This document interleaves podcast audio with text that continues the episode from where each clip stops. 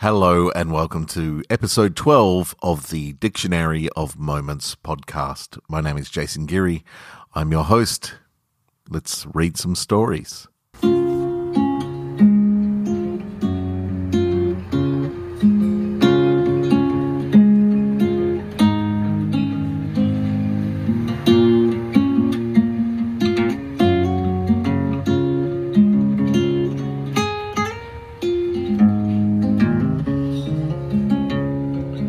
Pretty eyes, oh I believe.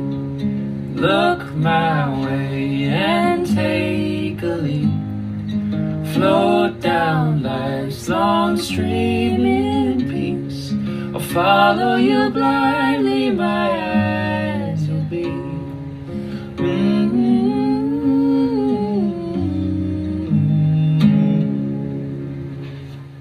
Thanks for tuning in to this, the 12th edition of the Dictionary of Moments podcast. We got a sweet dozen podcasts, baby.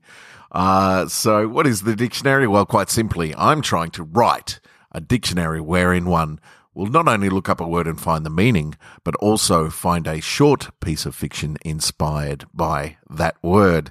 Uh, and in doing so, releasing three stories a week in podcast uh, form. You can also find the stories if you want to read them uh, or, or collect them yourself uh, on dictionaryofmoments.com. Uh, you'll find them with a, a, a drawing that I do for each particular story. Uh, and if you want to check out those drawings just by themselves, you can look me up the Dictionary of Moments on Instagram as well. Uh, we're on Facebook too, uh, and links and things are posted to there uh, week in, week out.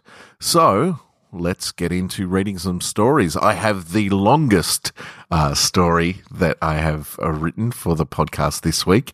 I'm going to do a third. So uh, the first two will be it's pretty standard uh, length. I even picked a, a slightly shorter one for the middle, uh, but settle in for the third story because it's the longest story I've ever written, baby. Well, it's not, but for this particular podcast, it is. Uh, thanks very much for tuning in. Relax and I hope you enjoy this week's stories.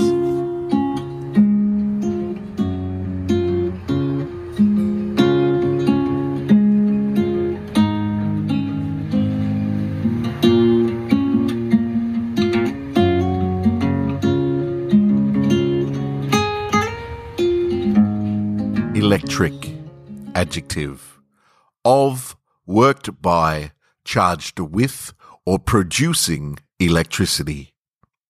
Electric. I can feel it deep as soon as she walks in the room. I've been waiting for her to arrive. The door opens and snow drifts in after her. She closes the weather out and as she turns, she lifts her scarf over her head and shakes the snow out of her hair. The scarf lifts her hair and lets it cascade onto her shoulders like a shampoo advertisement. Perfect. I sit in the corner half listening to a friend and count the seconds before our eyes meet. Five. She started scanning the room as soon as her scarf came off. She spotted me and looked away, nonchalant, so the casual onlooker would never know. Her subtle smile betrays her, as does mine. Keen eyes would see. However, here, no one is really looking. She takes her jacket off and heads over to the bar. I excuse myself and cut a straight line across the room. We meet at the bar and I feel her lean into me as we perch. Soft, but deliberate. I feel every hair on my body stand on end. Yes, this is something.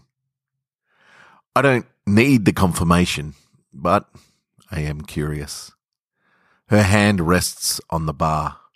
She orders red wine. I follow suit and place my hand on the bar next to hers. The barman disappears to get our drinks, and we are as alone as we will be all night. I look at her and smile. She smiles back, soft, gentle. Without moving my hand, I extend my pinky finger towards her, an invitation. She reciprocates, and as our fingers touch, a tiny blue spark leaps from one to the other. A spark. Yes. Yes.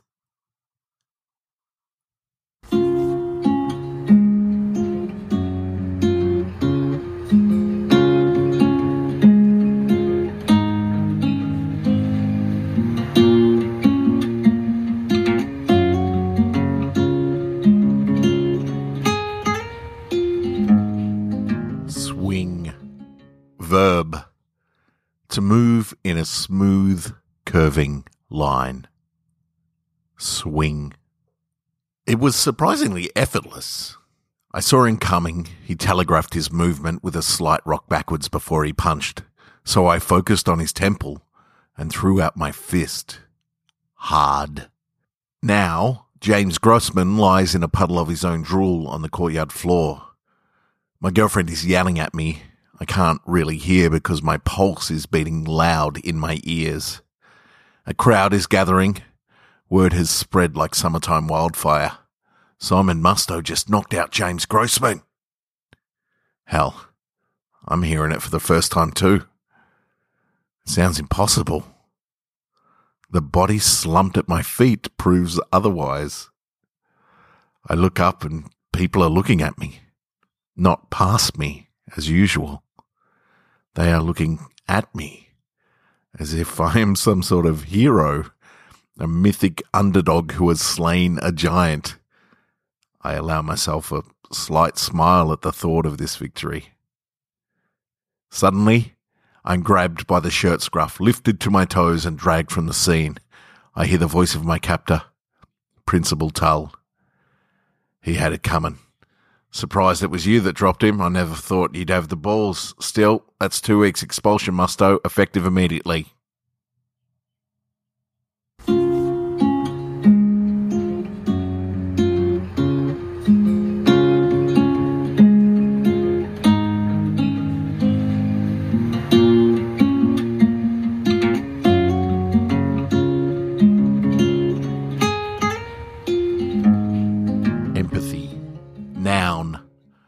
Ability to understand and share the feelings of another. Empathy. Who'd have thought that these letters would be piling up so quickly? It's not surprising I'm 77, prime dying time. Old friends and colleagues are passing weekly. My time don't feel so far off neither. As a young man, I'd never have thought that I'd have to spend so much of my twilight years reliving days gone by. Not like this, anyways. I could have never have predicted this. No one did. Except for Beving. He saw it all. As Beving says, vision be to us all. like we have a choice anymore. Empathy Incorporated. the name still makes me laugh. I can remember a time before it was the most influential company in the world. I just can't seem to recall the precise moment it became so. Now EI is everything, everywhere, in all of us. Vision be to us all. The three things phenomenon, or 3T, as it was known colloquially, swept through a population yearning for connection. Decades of devices had fooled us into thinking we were more connected than we were ever before and betrayed the fact that we were suffering an epidemic of isolation. Beving changed all that. Vision be to us all. Hell, I thought 3T was going to be a flash in the pan. I signed up out of curiosity like most others, and I still remember the day I received my first red envelope. It changed me. Back when I could be bothered to be changed by them. Too late for that now. Now these red envelopes were, at best, a dance down memory lane. At worst, they were a cruel reminder that I hurt a lot of people with the little things I've done along the way. Vision be to us all. Red envelopes contain three things that the deceased remembers about you. No context, just three images of their strongest memories of you. Opt in, and when you die, your memories are sorted for distribution, then sent on to others who have opted in. At this point, naturally, most of humanity has opted in. No one wants to miss out. Making Empathy Incorporated the wealthiest company in the world. Vision be to us all via EI, of course. I stopped opening all the reds a while ago. I'm selective now. It's too much otherwise. Three memories from the dead is a lot, especially if all of your friends are dying. Vision be to us all? Nah. I've given myself selective blindness. My latest red envelope was challenging to ignore. It was from Sylvana Goldman. She was my first love. 57 years ago. I was saddened by the news of her passing, after all these years, she still remembered me. I shouldn't be surprised I can close my eyes and remember her too. I look at the pile of red envelopes on my kitchen bench and I feel a tiny tinge of guilt, but I can't really bring myself to care about what Tony Billings from accounting remembers about me. It's not to say that they're all meaningless. Some of my most surprising red envelopes have come from people I barely remembered. In some respects, those are the most transformative. Little things you could change about yourself moving forward. These memories, they're not the greatest hits. They don't show you just the best and worst. You saw the memories that this person remembered most about you. The memories that stuck. Something small you did that changed someone's day or made it worse. Empathy Incorporated. Vision be blah blah right. I slide my finger inside the envelope and I force it along the top, neatly ripping the envelope open. I reach in and I pull the three pictures out. I'd learned long ago to open the envelopes face down, reveal the photos one by one, in order. Seeing everything all at once could be uh, quite overwhelming. Photograph number one. It's me, smiling at Sylvana the moment after I told her I liked her we were in a Coburg Park, and I, I could see my shitty brown car that I used to own in the background. That's where we first kissed. I looked nervous and relieved and happy. She didn't remember the kiss, she remembered this moment. I smiled at myself. I flipped the second photo. She's in bed in her apartment covers pulled high, with a cup of tea held in both hands. To her left is a letter I'd written to her just after I'd moved for university. It was covered in simple drawings and cartoons. She was smiling and crying. Huh. Somehow she must have known right then that I was never coming back. I flipped a third photo. It's a busy image. I find myself in it. I don't recognize the place instantly. It's some shitty diner, some place on the Hume Highway. I'm sitting inside, half eaten burger in front of me, staring off into the middle distance. And she's looking from a car window. Her husband and kid are in the foreground, returning from inside, arms laden with road trip supplies. There's me in the background, oblivious to everything. And she's looking past her family at me with the happiest look on her face. When was this? This would have had to be no more than 20 years ago. When was this? Why didn't she say hello? I look at her family happily walking back to the car and I answer my own question. Vision be to us all.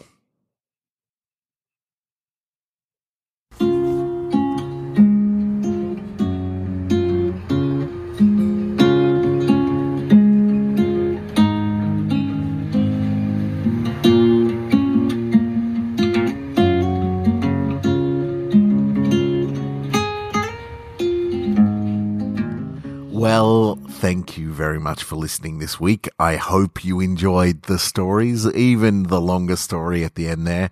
Uh, if you did enjoy the longer story, let me know. I'll write a few more. Uh, I just had to get that idea out, that idea of three memories getting to people. And there was no way to do that in a short uh, a short verse. So uh, I do hope you enjoy it. Thank you to the Heartstrings Project for their music throughout the episode. They haven't donated their song, so please look up the show notes um, of this podcast. You can find links to their Spotify and their YouTube channel in there. Thank you, Heartstrings Project. Uh, thank you to you for listening. Uh, you can do me a great big favor and recommend this podcast to your friends. Uh, if your friends enjoy reading or audiobooks, um, that is perfect. Please put them onto the Dictionary of Moments. I appreciate it very much.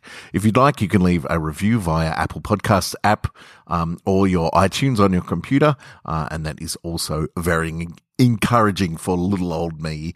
Uh, thank you so much for tuning in to this, the longest episode. I think maybe the original episode was maybe a bit longer. Uh, so I'm going to shut up now. I'll talk to you again next week. Thank you from the bottom of my heart for tuning in. Please share this with a friend and uh, we'll grow our community slowly. Contact me if you want via Instagram, Facebook, uh, or podcast at Dictionary of Moments, and I'll get back to you uh, as soon as I possibly can. Thanks for listening. Cheers. Bye.